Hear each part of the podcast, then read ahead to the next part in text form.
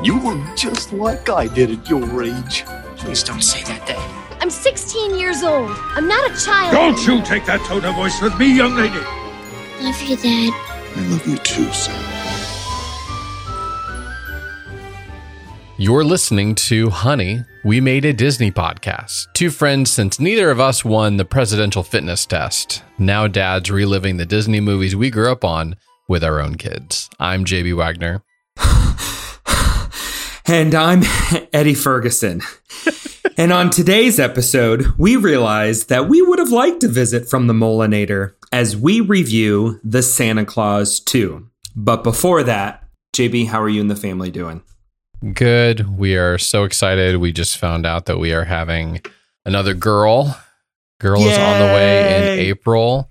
Uh, and just like I was telling you before we got started, when you asked me how do I feel being outnumbered, well, one, I already feel outnumbered with two, two, two babies, but also another girl in the mix. Well, if the next girl is anything like our current girl, it's not going to be that. I mean, it is tea parties and, and princess dresses, but princesses that rustle and fight and Yeah. push and pull and and prod and all of the things like rough and tumble. I don't think that the purely pretty pr- plastic princesses are in our are in our fate at all. When I when I like wrestle and roughhouse with the three kids, Ellie is the roughest. I mean, and she takes the cheapest shots. I mean, she's just like we always joke like if any kid is going to kill us in our sleeps, it's her. Mm-hmm. Mm-hmm. Yeah. Yeah. I don't know what uh what other people's homes are like when they have a lot of females in there, but I, I don't think this is really trending the same, the stereotypical way for us. No, I'm sure it'll probably be different once uh, my daughter gets older and the you should call daughter gets older. Justin. Justin is our friend. Justin has three daughters. He he would know. I was thinking about this. I don't know a lot of people with an older son and or like one son and multiple daughters. I'm trying to think of somebody in my life who lived that situation and I don't know anybody. I'd have to I'd have to think about that. Yeah, I don't know. so Ha- have you guys done the thing yet? Y- you know, like I think the whole time Sarah was pregnant with Asa, we would just kind of do the whole like, you know, she'd have one kid, I'd have one kid, and it'd be like a crazy situation, and we just look at each other and go, "Where are we going to put the third? Like, mhm. where does he go? Where? Where's Yep. I kept on telling my wife for a long time, two hands, two babies. She she didn't find that funny. we break bigs and littles. So it's like our catchphrase. We'll go, "You've got the bigs, okay? I'll I'll take the littles." And so like Ellie just bounces between either group. Um, and so there's certain things where you're like, it's better for one person to take the two littles, or in certain circumstances, it's better for one person to take the two bigs. I like this plan. I think I'm think I'm gonna steal it. So it's just kind of like somebody's got to have two. And luckily, Ellie is a good kind of pivot point, and she uh, she goes with one of the boys. This is this is a good this is a good idea. Yeah, and the key to anything in parenting have plenty of snacks at all time ready to bribe them. You can you can weather anything if you've got plenty of fruit snacks, Love it.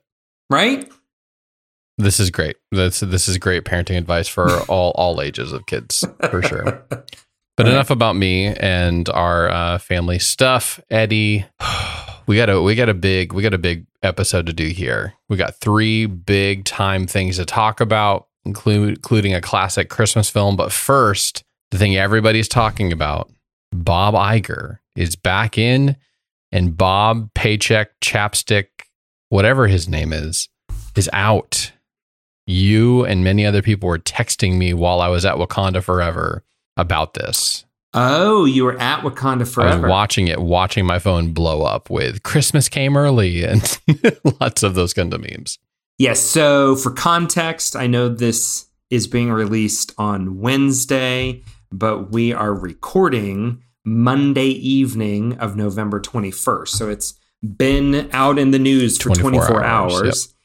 And I have a feeling by the time this episode actually releases, we're going to hear a lot more stories because right now everything is just kind of some some whispers and some rumbling and everything.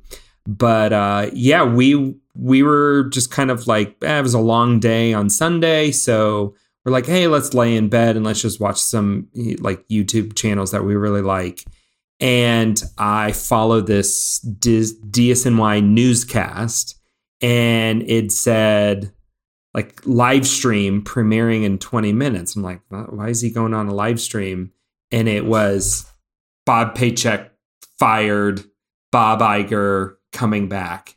And I'm like, no, this is like, because he had just released a video earlier that day, like talking about how Chapek was diminishing the Disney brand and all these different things. And it was really odd because this this is a creator who usually stays very positive. It's one of the reasons why I like him because he doesn't complain about this or that. And a lot of other Disney creators uh, in the past two years have done nothing but complain and complain. And I'm like, no matter how bad it is, you guys get to go to Disney World every day. Like, mm, it's it's kind of hard to hear you complain. So when he like, it was obvious this was negative. It was like, is this real?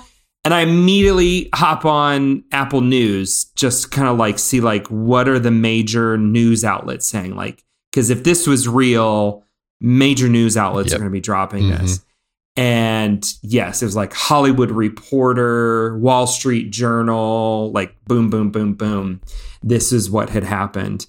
Um, that the board uh, convinced Bob Iger to come back after only having been officially retired from Disney for 11 months to come back. He had stepped down as CEO almost two years ago, but he had retired after uh, kind of a, a unique position that he had had for a while. He'd only been retired 11 months, invited him back. He, the thing that I'm hearing, so I've been watching all of these like inside sources on mm-hmm. Twitter and following all this stuff down. The way I hear it is the uh, chairwoman of the board, reached out to Bob Iger Friday night. He only took 12 hours to think about it and confirmed on Saturday. The board worked through the night on Saturday to come up with a plan. Sunday night, just like an hour before we all heard about it, they told Bob Chapek. Wow. And blindsided him. Bl- uh, blind spotted him. Blindsided uh, him. Blindsided him. Sorry. There we go. We, uh, you figured it out. I figured it out. I got there eventually. And this is all happening while like half of Disney executives are at the AMAs, and the other half are at the farewell concert to Elton John, which Disney Plus is streaming live. Like this is a huge two huge Disney events going on. You know, they've got this exclusive rights to live stream Elton John's last concert in North America. And apparently, several of them suspiciously just start disappearing from those events. And Can you while, imagine? And while they're sitting there, employees start to get this email from Bob Iger saying, I'm so, fellow employees, I'm so excited to be back as your CEO. That's how they find out. That's how they find out. And the rejoicing, it just explodes. Like every YouTuber posted a video about it every person on on Twitter that's a on like Disney Twitter is posting how excited they are. Like no one was sad, and not even Bob Chapek could be sad because the rumor is that they gave this guy twenty three million dollars golden parachute to walk away from his contract. Man, 23. It was funny because I was Sarah and I were talking about it. She's like, "Yeah, but don't you kind of feel bad for Bob Chapek?" Nope. And then I said that I was like, "Well, they got 23 million dollars." She goes, "Okay, no, I'm not sad. I'm not sad for him." Chapek has been the whipping boy, the whatever you want to call him for Disney ever since he took over. And even ever since he took over parks and oh, and yeah. resorts because so Iger's last four years, five years, Chapek was over Parks, and he, I mean, he kind of slowly started whittling away at different things. Um, and then when he took over as CEO, boom, it was just like the the Disney difference, that experience was was higher than you know was lower than ever. Um, and it was obvious that he just didn't understand the Walt Disney Company. Like just was so deft to w- what the company really was that he was working with. And it's so interesting because he's been there a really long time. He's a long, long term employee. It's not like they brought him in like the last couple of years. He had been there and been running the place, running uh, parks and other. Um, uh, I think he did uh, direct to DVD mer- and stuff like that. merchandising you know he kind of stayed very much in one lane of consumer products for for the longest time but i mean you go all the way back and i think we even talked about it here was the debacle with scarlett johansson and how Mhm. they rolled out um black widow like i think that was the writing on the wall for everybody of going oh he doesn't know what business he's in You don't take off name stars that everybody loves. It's just something about that. You'd think it would be common sense, but he didn't quite get, he didn't quite get that. Well, there was also this great quote from him, quote, you know, great quote in in quotes. Um, he said, I mean, this was only two weeks ago. He was being interviewed by the Wall Street Journal, and I think he was trying to be positive about this. He was trying to say something nice about cast members, but he starts off by going, you know, nobody goes to a Disney park for the castle or for the churro on Main Street or for the the amazing rides. What people really love about their Disney experience is their interactions with our cast members. And it was What? like you're well No. yes like cast members you you're not going to have it without that like you've got some of the best people working there and like they're definitely the friend you know it's just a that disney difference that they bring. But it's the whole package. Like you go to disney because you want that disney experience which is all of those things. Like you need all of those things together to formulate that. And so it's like, man, you don't you don't really understand why people go to the parks. You don't understand what draws people to your movies. Was this before or after he said adults don't watch Disney movies? It was after. Yeah. So I mean, you know, in Just the past in six six weeks, he's had the whole like, you know, well, adults don't really watch animated films, to which you know, somebody's probably at The Simpsons going, Really? You don't think people watch, adults watch animation? You just spent 71, 70, 70 something billion dollars to acquire us? Yeah, I think adults watch animation. Can you walk us through uh, the timeline of because there's multiple times that Iger was supposed to step down. They kind of delayed it. He did step down. Then the pandemic like happened, and he came back in another revolt. Can you kind of walk us through what that whole timeline was? Because this is not the this wasn't like he just like clean left and now he's back. There was a lot of starts and stops with this. Yeah, and I think that's going to be, as I watched even a few just kind of business analysts today, you know, this is not the um it's not the long-term solution here, right? And they they only brought Iger back for 2 years. I think Only two eh, years. Only 2 we'll years. see how many it ends no, up being. no one expects that to be held to because he's never held. Um, the exact timing I can't remember, but there was at least two times previously that he was set to retire and they pushed it back and then they pushed it back. One of the most notable ones was about 2018. He was supposed to step aside. Um, and then the whole Fox acqu- acquisition was kind of coming to a conclusion. And a part of that acquisition was we'll only do this if you stay on for, I think it was like another two years. Wow. Um, and a part of what happened there is, and there was one previously, let's say 2016, that was kind of a similar thing. Um, the people that were in the company, r- kind of growing up in the ranks that that were being prepared to take over as CEO, grew impatient. You know, it's like, is Dad ever going to leave leave and hand the the the store over to me? So in many ways, you know, we can whine and complain about Chapek as much as we want. He's Iger's creation. Um, you know, or we can we can sit here and celebrate Iger's return as much as we want. the the problems of the past few years were just as much Iger's creation by complacency or volition. It doesn't matter. Um, so you know the the people who would have been much better to take over that I don't think any of these you know crazy situations would have happened under all moved on because they thought you know Iger's never going to let go and uh, I'm not going to I need to step out into another arena so I can have my chance elsewhere. Yeah, it's hard to be incredibly celebrated in this moment. I think the the more the celebration comes from we get somebody that we know who did a great job and it's not Chapek anymore. I think the thing that's being glossed over the fact is Chapek was his choice.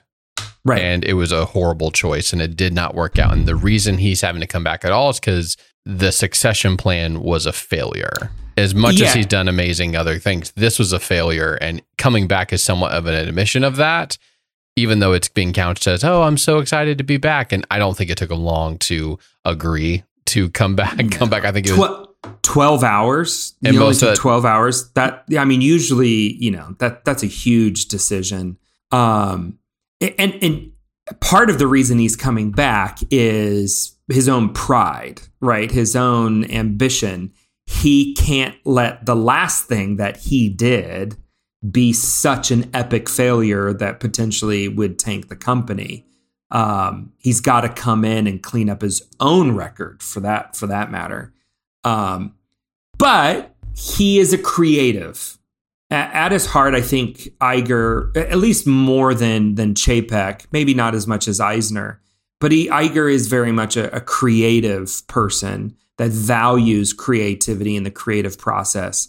And I mean, that's what Disney is at its core. It's uh, if it's no longer a creative company, it's no longer going to have a, a viable product to sell.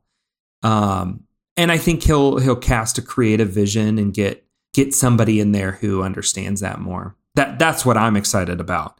Uh, okay, it's no longer going to be pursuing the direction of just milking people for every dollar they've got because that's really what it was. How can we get the maximum amount of dollar out of every person who loves this brand? Let's just use and abuse them and use and abuse our employees, you know, not pay them accordingly. Don't hire as many, don't staff as well so that we can make more profit off of our uh, off of our employees. That's the whole park reservation system.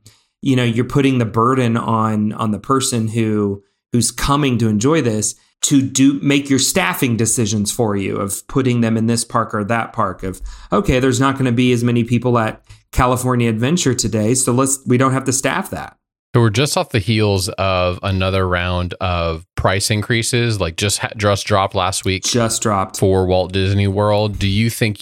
Do you foresee them kind of curtailing some of those decisions and kind of pulling back some of that, maybe lowering the price? Because that's been the big buzz of like it's hard for middle class families to go have a Disney experience anymore. Yeah, certainly. I mean, when we saw those price jumps, it was like, whoa, if, you know, once all three kids hit, you know, a ticket where we got to get a ticket for all three kids, we're looking at a trip that we can only pull off one or two parks at best when we go to Disney World. Um, which is fine. Like you know, we've talked about that a lot. Where we we pref- we our favorite thing about Disney is more the resorts and and hanging out and kind of enjoying all of that. Um, I don't think they will roll back those price increases. I would be that would be the most surprising thing he could do. I think he could do anything else, and I wouldn't be as surprised as that.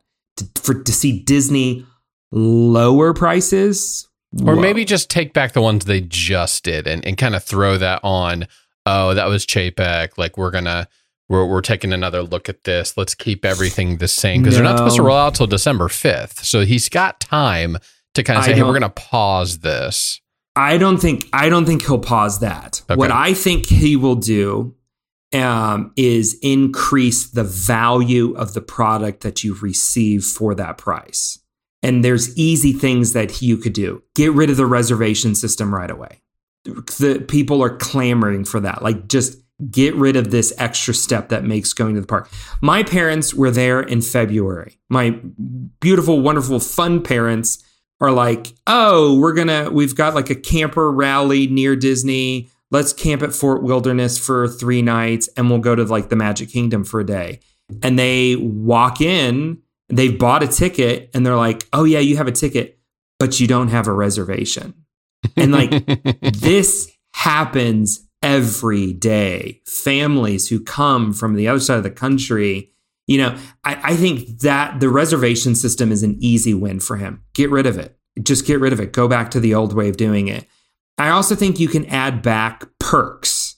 You know, um, I, the Genie Plus Lightning Lane thing, I don't know if he'll get rid of that completely, but I think there's some tweaks that he could do to that to make it a more uh, to to bring value back to the product. I think you you you start paying your cast members a better wage and you're going to get a much better overall experience for everybody because people are going to be happy to work there for you again.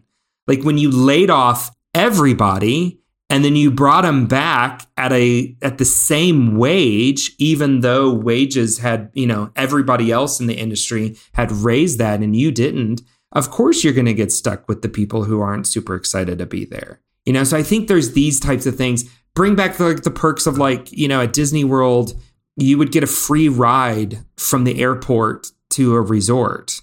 They took he took that away. It was like these little things. Like if you stayed at a Disney resort, you got all of these added perks. Extra magic hours, you got a free magic band, you got a ride from the airport, like all and he took all of that away all of it. Chapek did. So that was one of the things where people are going, you're raising the prices on food, lodging, and now you're raising the price on the parks, but all you're doing is taking things away. You're just taking things away. So why am I paying more for less? So I think that's what Iger should focus on is I would be shocked if the prices decrease. It could happen. That would be like monumental. But I think what's more likely is to see certain perks or new perks come back, fix some of these things that are, you know, fundamentally wrong with the consumer experience. But that's just one man's opinion. well, we will keep everybody abreast of the situation. Uh, see, see, as as as more things drop, I'm sure by next week we're going to have other little nuggets and stuff kind of come out maybe more story behind the situation. I've heard a couple things that one of the reasons that he was so amped to take this the job back is because he had been kind of looking around at other things to do and weren't panning out. and yeah so i it's no shocker that he was potentially like dabbling with a presidential run in there um, public office uh, he was looking at some uh, sports teams to own when the whole fiasco with the um, Phoenix Suns came around a couple mm-hmm. a few mm-hmm. months ago. Uh, with their owner now selling the team because of horrible things that he had said and done. Um, that was a big hope was that people are like, oh, I wonder if he'll help, he will co buy the team with another group of people. But because ESPN was the one that broke the story about the owner, the owner was like, I'm for sure not going to sell my team to a Bob Iger run yeah. conglomerate or whatever.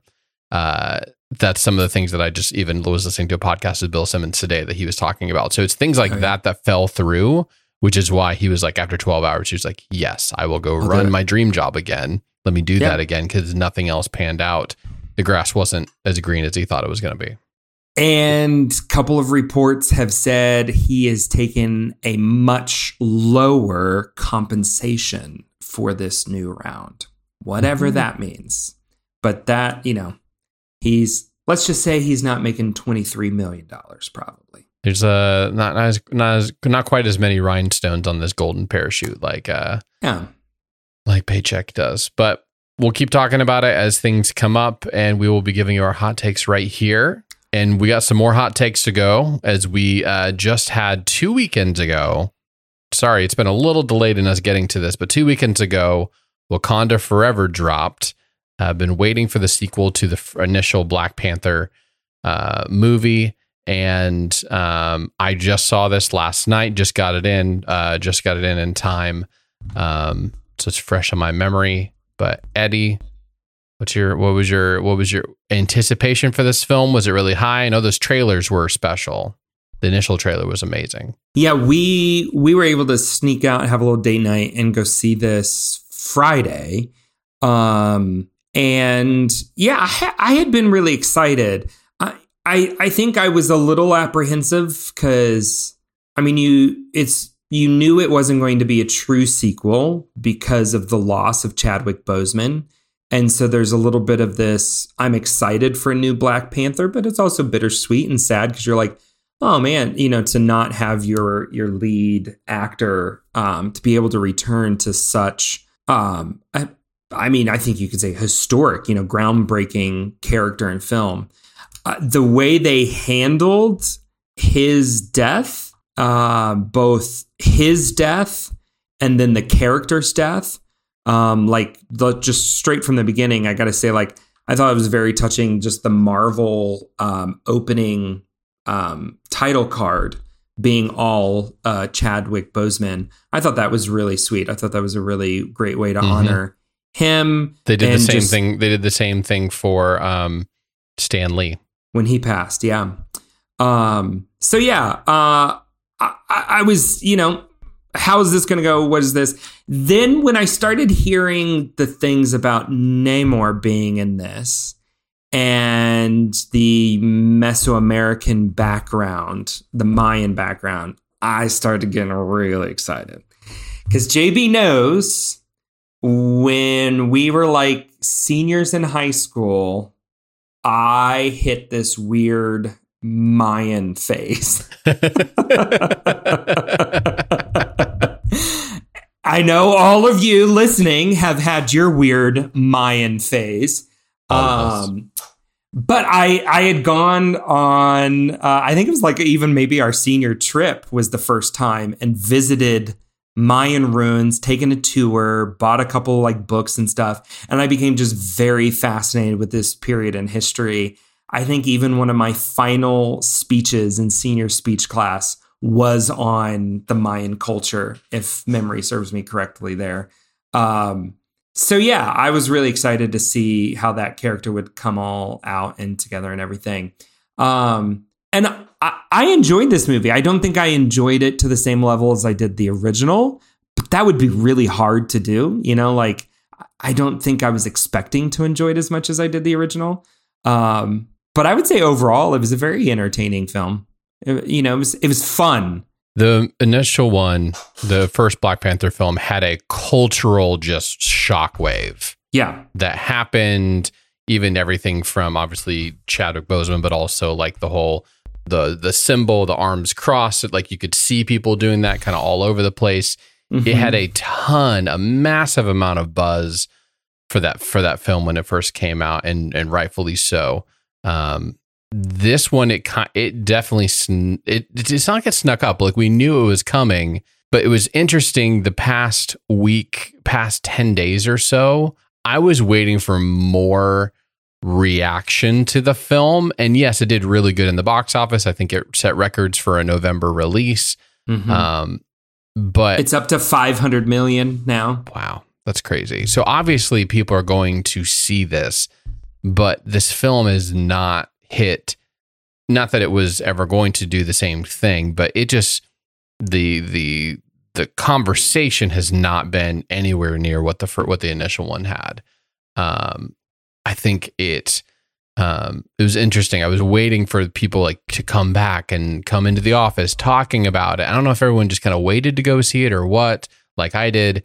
Um we had other ex- I was going to see it the previous weekend, but our heater went out, so I couldn't Yeah. go do that. Um so I thought that was interesting that there wasn't. But then when I saw the film, um this was definitely this was a film that it, it kind of had to go through this process of this wasn't just here's the next Black Panther film. The entire film is a is dealing with that grief of losing not only Chadwick Boseman but also um, T'Challa, King T'Challa. Like the entire thing is about everybody's Grief. different ways of, of yeah of dealing with grief, and there was never it, it almost not it was set up to fail, but it was set up to not be a normal Marvel film. if that makes sense. Like it couldn't just be a here's just a great Right. story. It's like Right. we all have to like everybody's gonna deal with this together, and it literally takes Shuri the entire film to, to kind of deal with it from her own perspective on it. Um, and in different ways, and like there's so much loss in this film. Just so many different different characters are, that come out of here. Um, and then you've got I think it's it's weird for them to have to be dealing with this and then also have to bring on like okay here's a brand new brand new villain that's got to come in and and kind of take over and really almost threaten your very existence. Uh, I think that's what kind of left me feeling like I enjoyed this film, I didn't love this film. Well, let's think about it another way. Like if if I say um, Captain America Winter Soldier, boom, you think the highway sequence, right? When I say even like the original Black Panther, you think like that first time you fly into Wakanda and you see it, Or, the you think- waterfall, the waterfall, waterfall the sequence. fights on that. Yep. you know when i say and in any of the big um you know Moment. of these marvel movies they have that moment that stirring moment where you're just like whoa i have to see this in the theater for that moment and this never had that you Right. never arrived at a moment i thought we might um right uh, like uh arrived at that moment when you go to the underwater city. Um, It was it And- was hard to see anything. it was hard to see. Thank you. Like that was. I'm going. This is really odd that this is the way that they're visually like. It's very realistic. Like, sure, this is what a city's going to look like at the, depths of the The, ocean. the underwater city in episode one of Star Wars is way more inviting, awe, uh, like uh, uh, capturing your attention. that like Jar Jar City was way more interesting than than this. I, I, it's almost like they leaned too much on a realism, if that makes sense. Yeah, and I think that's like when you first get introduced to Wakanda in the first one, you see this incredible blend of traditional and modern Africa. Yep. Um, that's like, wow, that's really cool. That's really intriguing. So I was waiting for some style or version of that. And it's like, oh no, they're like passing bubbles around to each other or whatever. It's like, I don't want to go live there. Um, yeah, and and I, I ah, you hate to say it because you, I mean, under the circumstances and everything, but it is really hard to have a whole movie, an epic like this, all about grief, right? Because that's even Namor's whole character arc is the grief. You know that I mean, Everybody's everybody's arc in this is all the same. Is, is all grief the same thing. Yep. is grief and you're like oh you kind of get to the end of it. And i think there you know just to give a big spoiler warning here the after credits sequence was kind of one of the first moments we got a little glimmer of of hope when you meet T'Challa's son you know and you're like oh and you see that little boy is like smile and it's like so vibrant and so beautiful. And you're like oh there's a okay we got a little bit of a happy ending like it took us Yep. over two hours to get there, but okay, there's a little something. But until that moment, it ah, it's just like grief, grief, grief. I wasn't um, blown away by Namor. I think the, the, his best moments was when he was like jetting from place to place and taking taking ships down. You're like, man, I have no idea how to stop this guy. How are you going to Mhm. do anything that you were hoping to do? Um, but overall, I wasn't like super impressed by his bad guy. Like that's always my my big go to. Like, okay, how good is the film? It's like, how good is your bad guy in this? And I think maybe because I spent so much time making him feel real and his Mhm. like like I I personally enjoy when there's like some sort of like oh I can see why someone would do this. I still kind of like to have it a little bit more sinister. And this guy felt like oh he's just kind of just revenging his his mom here to some degree. It's not like I didn't really care for I didn't just I just didn't care for him that much. Like I wasn't like blown away like like feeling like oh we have to beat this guy. Like us together we gotta take him over. And also this the ending fight scene on the ship kind of blah. Kind of like kind of like there wasn't that much to it. Um they're just attacking the ship and there's a ton of people. Like they're they should win this thing but they didn't somehow in the end just because their leader kind of got taken out it was Well, kind of it was like your whole strategy is based off of like this sonic device at the bottom of the They- boat, and all of it took was one person to swim up and put a bomb in it. It's like and then it was done. you know you didn't see that coming. Yeah, exactly. Of course, that's how it's going to go down. I, I mean, that being said, I felt like there was some some really great performances in this. Um, I can't remember the actress's name, but the the young woman who plays Shuri, Letitia Wright. fantastic, Letitia Wright. Yep. fantastic performance. Angela Uh, Bassett Angela Bassett. I've heard carried even if, half this film. if not more. Yeah, like I've heard people go, should she get an Oscar nomination for this thing? Like it is so like she. I mean, she is an incredible actress. Um, but this was just like, man, yeah, she acted her socks off on this one. Yeah, I was so impressed by Angela Bassett as Ramonda um, in this film. She was such a force of nature for Mhm. this for the half the the half of this film. Spoiler alert that she's in. Um, and I, I even felt like Letitia Wright did pretty good, pretty well, pretty well as as well. Kind of with with her own journey in there. Um, Did you think she would be the one to take the Black Ma- Black Panther mantle? I I I figured it would be her mostly because Nakia isn't central enough. Yeah. Like she's not a central enough character to that family, to that world. She's always been the outsider that kind of like is on the fringes and you feel that again. And when when when it's like halfway through the film and we haven't seen her yet, that's when I knew it was like, yeah, it's gonna be Letitia. It's gonna be it's gonna be Shuri. Shuri's for sure for sure gonna be. And she's also got someone t- coming up to take her place as the tech person with Riri.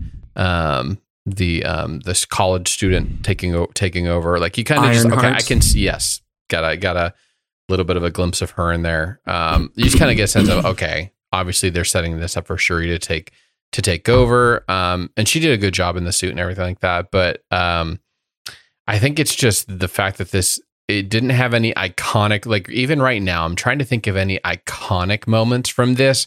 Maybe I guess they thought the whales, like riding with the whales, might be it. I just I didn't get any of that. Um, like even in the first one, there were so many like technical cool things that they did with like putting the thing on a, on a, on cars and um the spear. They kind of did the spear thing again. Um, They did the I- car thing again. yeah, I didn't. I didn't. There was nothing new or different because it was mostly just preoccupied with this internal conflict that everybody was dealing with. Um. So yeah, that's that's kind of how I, I I felt. You want to know what my favorite thing about this movie was? What? I mean, the standout thing that's like my favorite part of Wakanda Forever is that we had nothing to do with the multiverse.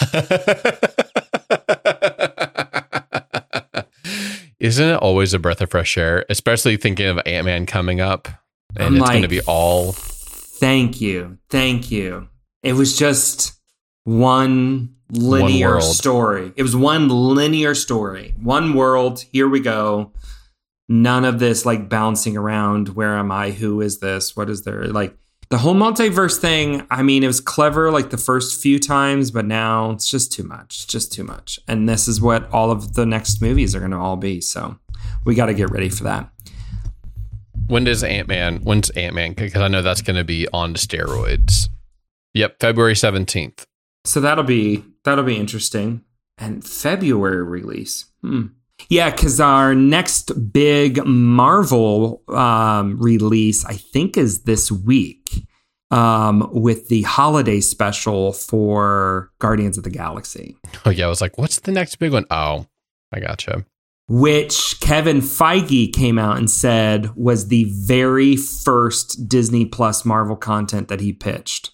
What's the Guardians of the Galaxy? Uh, Holiday special. oh my gosh, that's Have you seen the trailer for this thing? Oh, I have. Where oh, they yes. kidnap Kevin Bacon. Kidnap Kevin Bacon. I feel like we missed that when, when we were just talking about all of the random content that came out. Oh, so weeks, much. few weeks ago. There's so much. we got that, and then it's gonna. We've got some other non Disney. Well, not actually. No, it's not. It is Disney. Avatar two. That's the next big big thing coming out. Unless no, you- and this is going to make them a ton of money. Like, I mean, you've got Black Panther warming up the box office with 500 million. Uh, Strange World, I think we'll do pretty good. We'll see. Um, and then Avatar: Way of Water. You know, they made what like over two hundred million dollars. A hundred, you know, in the re-release a couple of months ago. It's- Everybody who was doubting that this had lost its time, it wasn't going to do well, I think is totally off base. I think this is going to do really, really well. I, we're going opening night. to Like- to uh, Avatar. Yeah, like so my parents have like, hey, we're gonna give you like an overnight date night. Um, we're able to get like a hotel and we're gonna stay, you know, get a kind of a night away from the kids. And we planned it around being able to go see this movie on on its opening. December 16th. Yep. I, I loved I loved the original. I saw it multiple times there. I saw it just recently in the re-release. Um, the Pandora World of Avatar and Animal Kingdom is one of my favorite lands Disney Parks has ever done. Um, and that, yeah, yeah. Uh, so I'm I'm very excited for this, and I think this is going to be the thing where we go, oh, this is Dis, you know, Disney's going to be really happy that they're making some money here, And so they can pay Bob Iger to build new things in the parks. Mhm. And The Mandalorian season three comes out same time in February next year. February's going to be a good month. Yeah. There's a lot. There's a lot of things to be thankful for in February. I think next week we need to have a big Disney Plus catch up day. Well, we have to spend a whole segment, like a whole part of the episode, just on Andor. Just on the- Andor. As you are listening to this episode, it will be live, the last Eh. episode for the next two years. Uh, we have to wait two years. They are just season. now starting. Pre- they're just now in production right now on the next season, and it's not going to be out Uh, till that's painful. Yep. Um, Andor. We've got Disenchanted. Just came out this weekend. We tried to start it with the kids, and then we were like, "Oh yeah, this is too hard to keep the kids, you know, focused on this movie." but I'm I'm really excited about that. I'm a big fan of the original Enchanted, but I haven't been able to watch it yet. The holiday special. We did just watch. There was a documentary about Mickey Mouse that came out. Yep. Had you seen this? Have you Yep. watched it? we watched half of it. I don't know. Well, if I remember It was, it was really good, and I thought even just like the ending and how they've like worked to like recreate it. It's very interesting. Iger shows up in that documentary, not Chapek, but Iger, and it re- came out before all of this drama. It's like, hmm, this is interesting. Um, so yeah, there's lots of little little things out there on Disney Plus right now. So I think next week we need to do a bit of a what's new on Disney Plus episode. I think we will. I think, we're, I think, we have to. As you like to say, it's our podcast. It's our We can do podcast. We whatever can do what we want. And so far, we've done what we want for 45 minutes, uh, talking about everything but what people really came here for. really came here for. Which Really. Eddie, this is a great, this is a great, great one to do right now because we ended up putting up our Christmas tree early this year because we're going to be out for Thanksgiving. As did Uh, we, because we live in a culture that starts celebrating Christmas in October. yep. So we are um we've already got the Christmas spirit going. So this is great. This is perfect time. I think this happened the first year, the the first year of our podcast. We It did. had Muppet Christmas Carol like came out immediately right during Mhm. Christmas time. It was like perfect. This is another I- one. This is I think that episode released like Christmas, the week of Christmas. Yeah, that timed out it, really, might, really it might it might have. And then the following week was Soul, and it crushed our souls to talk about Soul. Was- But you loved Muppet Christmas Carol. Muppet Christmas Carol no. was one of the best movies you've ever seen, quote ever unquote. ever seen. I'm just saying it was perfectly timed for the content and topic. Not that I actually liked it. Mm. We'll see about today. We'll see about today because today we are talking about the sequel, which is the Santa Clause 2. Cue the Disney sound effect.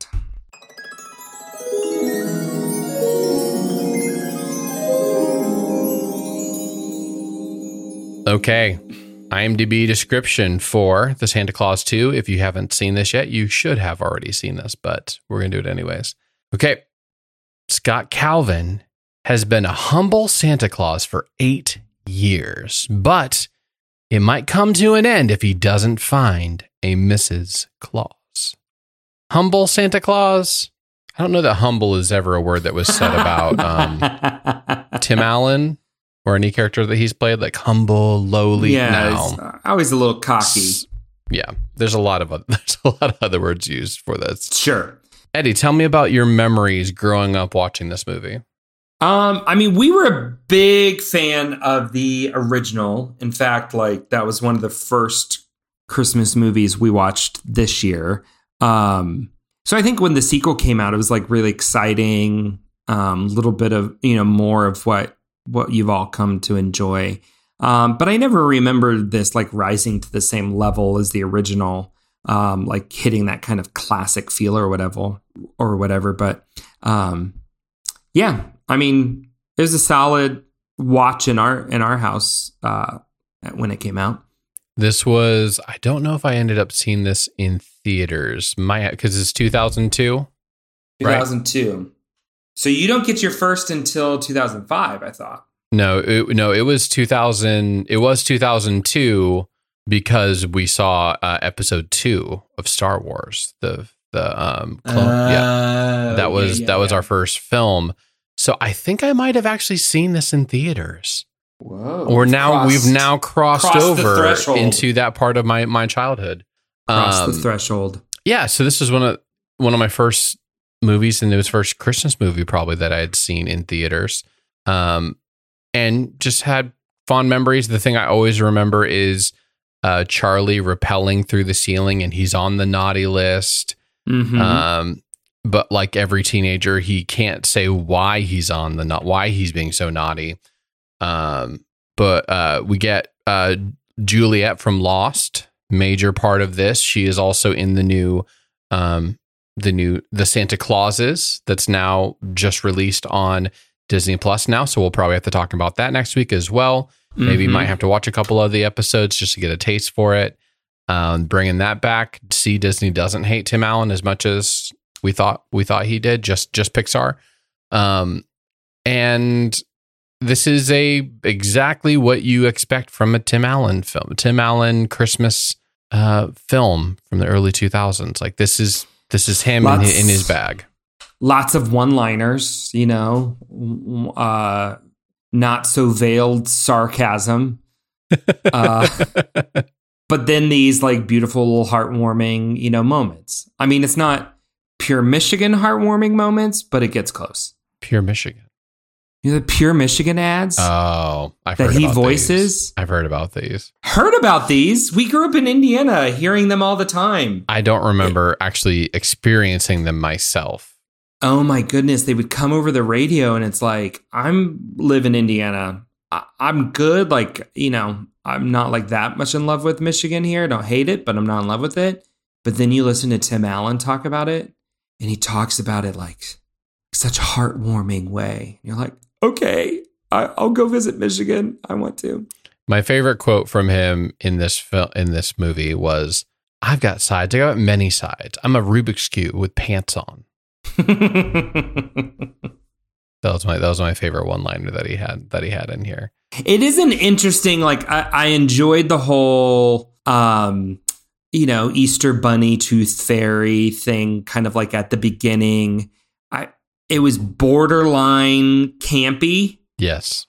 um and i even you know in the rewatch you're kind of going i don't know if this totally works. Like because i think that's i think that's one of the things that's so good about the original is it feels very authentic and like oh like this could really happen. This it feels like a real world and place and everything. If Santa was real, this would definitely. yeah exactly exactly thank you thank you Whenever I Um, experience something like this, it usually feels like this. and then so for this to kind of start with that You're right. it's like eh, it just kind of pulled it down a little bit. It's like this is a little too campy. Then you pull out the toy replicated Santa, bossing everybody around and like um, becoming you know this you know militant gorilla of Santa or whatever. It's like mm, this just feels weird. Like I and, and it's not even so much like I don't mind the storyline of like having to find Mrs. Claus and everything. Uh, that's really sweet. That's got some really great moments. but everything with the toy Santa just is kind of weird and creepy to me. Oh, he was weird and creepy, but I actually kind of liked it because it wasn't Man. like a he comes out of the thing and he's immediately evil and ready to take over. He has his own little arc in there of like being brought to life, not knowing anything, learning about Coco, learning how to look through a manual, and then all of a sudden he's like, "But this is wrong. But why didn't we do this? Oh, this is wait a minute. I'm the guy in the chair. I can make all the calls." And then it's just that slow progression to where he gets to literally militant with with his outfit and everything like that, and bringing all of the. Um, I got a very much a Babes in Toyland feel from all the giant uh, toy soldiers. I actually Yeah. kind of, I actually kind of liked it. I I thought it was, it wasn't. They could have done this way more stereotypical than that they did, and it's because it's Tim Allen in the suit, like doing Tim Allen things to make it a little bit different, and the way he like even drinks the coffee, drinks the the hot cocoa is different than what other how a lot of other people would have done it. Um, so I kind of liked it. I wasn't I wasn't mad about it. It's weird. It's different. And I guess you could say it's probably a departure from what the original was. That wasn't that hokey, but it's that's kind of the par for the course with sequels anyway. It's like how can we get the FBI involved in this? um, we're not going to get to it in our walkthrough, so I'm going to jump forward here a little bit. In 2008, they released Santa Clause 3, Mm, The Martin Escape Clause with, with Martin Short. Yep. Have you seen that? I saw remember? it when it came out or sometime around there. I remember nothing other than uh, Martin Short is Jack Frost. So they kind of can, continue on with all the seasonal um, characters. It- I, I would say like where this movie just kind of barely stayed tolerable with some of that kind of oddity and uh, campiness. That trajectory scaled up higher, exponentially by- worse. Exponentially. So by the time we get to the third one, it's this. This is a little too much. I, I don't know if I can handle this, but The other the other storyline that I was more impressed by than I thought not impressed by, but more felt better about than I was expecting to was um, the conflict between um, the principal and him when it comes to the fact that they've actually come together and they're falling in love. And then he says, or they're really starting to get along really well. And then he plays the Santa card. It felt really earned when she's like, yeah, don't do this to me. I told you Yeah. a very personal thing, and you are, t- and and it's because she's a great, she's a great actress. She's really, she's really good at what she does. no, I'm really glad that you brought up that scene. I think you're totally right. Like Because you feel That- it coming, you're like, no, man, this is gonna break her heart. She's gonna think you're taking advantage of her right now. Yeah, yeah. That's a powerful scene, and it feels kind of weird because it's in the midst of all of the all, everything else going on.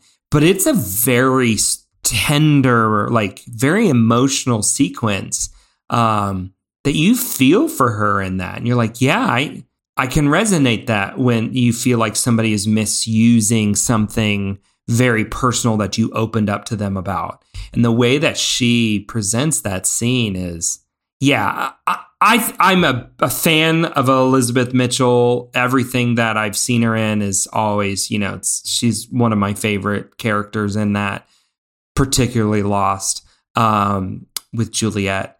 Uh, but that that sequence in particular here, you really felt it. Of course, we get some of the older characters back. We get Bernard, um, who's back in the in in, in the fold. Um, I forget the Who- other. guy. yeah. Bernard has my favorite line of the movie. This guy is not Santa. He's a toy. He has a rubber face and a plastic tushy. I might have written that one down too. Best line of the movie right there. Goes to Bernard.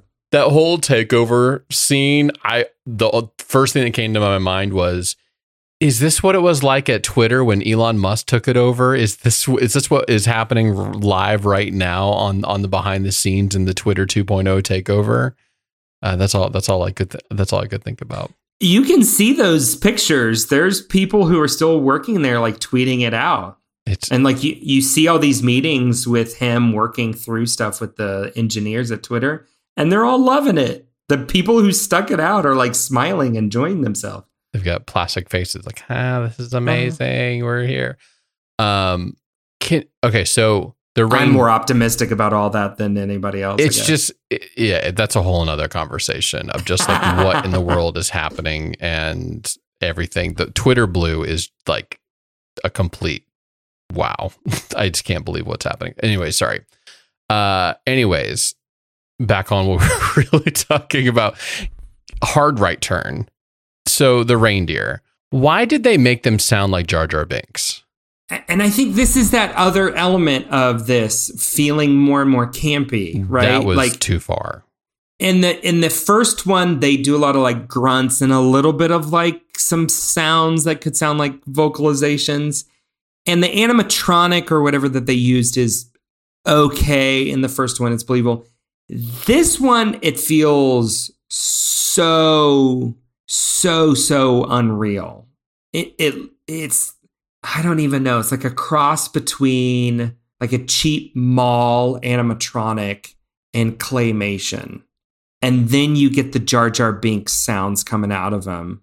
It's not and a ma- the, it's not a major part Rudolph, of the film. Yeah. Who, who or who's the, the small comet, the small reindeer? Oh, we got Chet. Chet's the Chet. Chet, Chet. is the the reindeer in training no, who almost no. runs them over in the in the front, which was some No, really so horrible stupid. CGI. so stupid. Horrible CGI, like just the execution of all of that is just so cheesy. Just so stupid. Like, uh it doesn't feel endearing. Like it doesn't feel um warm and fuzzy nostalgia like the first one gave you. It feels very much uh I don't know. I'm running out of adjectives to describe this. It's weird. The luckily it's not a major part of this film. Like you don't get a ton of reindeer t- like FaceTime, screen time, sure. which is good. But anytime they're on screen doing their Jar Jar voice, I was just like, why guys? We could have done a lot better than this. Uh shout out to Molly Shannon for her just like blind date of from hell doing her Shania Twain feel like a woman impersonation and then when he's like, actually, it kind of scared me a little bit. And she's like, that was, it was really hard for me to do. And like, just like, and I love that they didn't do the typical, like, let's have him go on like seven dates and you get a bad taste of each one of them. It's like, let's just have him go with Molly Shannon and it's the date get from a hell. really bad one. Just get one really bad one. Uh, I yeah. I love Molly Shannon, and I particularly love these scenes that she does. Because this, I mean, she's done this in a couple other things where she just kind of shows up for this over the top extreme moment in the whole sequence. And there's nobody who can just nail it, just stick the landing like Molly Shannon. When and when she goes into Shania Twain, for me, this is probably the funniest moment in the whole movie. Just Eddie crying on the floor, watching, watching the scene on repeat. I like Molly Shannon. Her superstar uh, character in SNL is one of my favorites.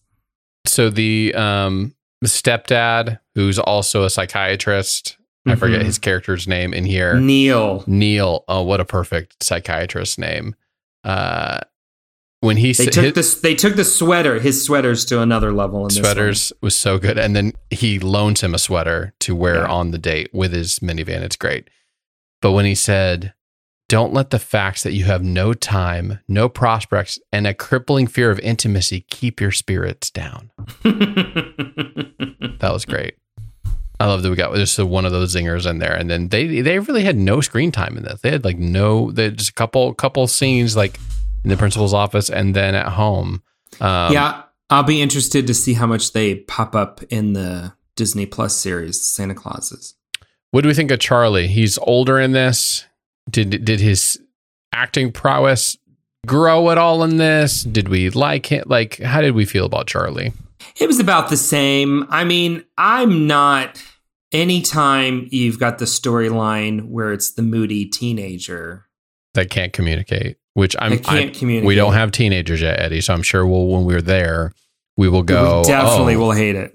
We'll be like, Oh, oh, this is identify, 100%. yeah. Yeah. Identify with But it. but anytime that comes up, it's so hard. It's so painful.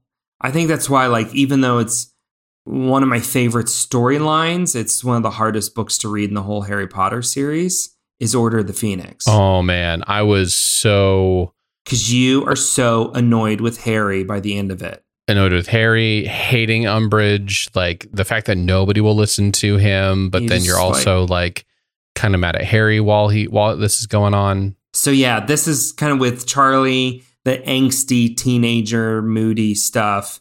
It's like I understand its role in the story, and it's a. I mean, he does a really good job with that and propels the story along with it. But you're just like, I don't want any more of this. Yeah, it, it didn't seem like he took that many acting lessons from the time he was really young in the first one and, Yeah. and to this one. It- he he was not the highlight of this movie for me. It was an improvement from um, the kid who played Anakin in the first Star Wars movie, but that's a pretty low bar. That, that There, is- you're that- not, that is- you're not that having is to work low too hard to get past that one. Ah, well, I feel like we have arrived at the moment to give our ratings. Mm-hmm. JB, what are you going to give the Santa Clause 2? This was a very traditional Tim Allen Christmas special. Something you're going to turn on. One of the many options you're going to turn on when you inevitably around this time next year, or even this year, if you haven't already turned it on. Just one of those movies you're going to watch. I'm still going to watch the first one a lot, a lot, a lot sooner than I am this one. I think um, I should have looked up what I gave the first one. You gave it a 2. I looked it up. Ooh, I gave it a You- two. You are a bit of a Scrooge, my friend.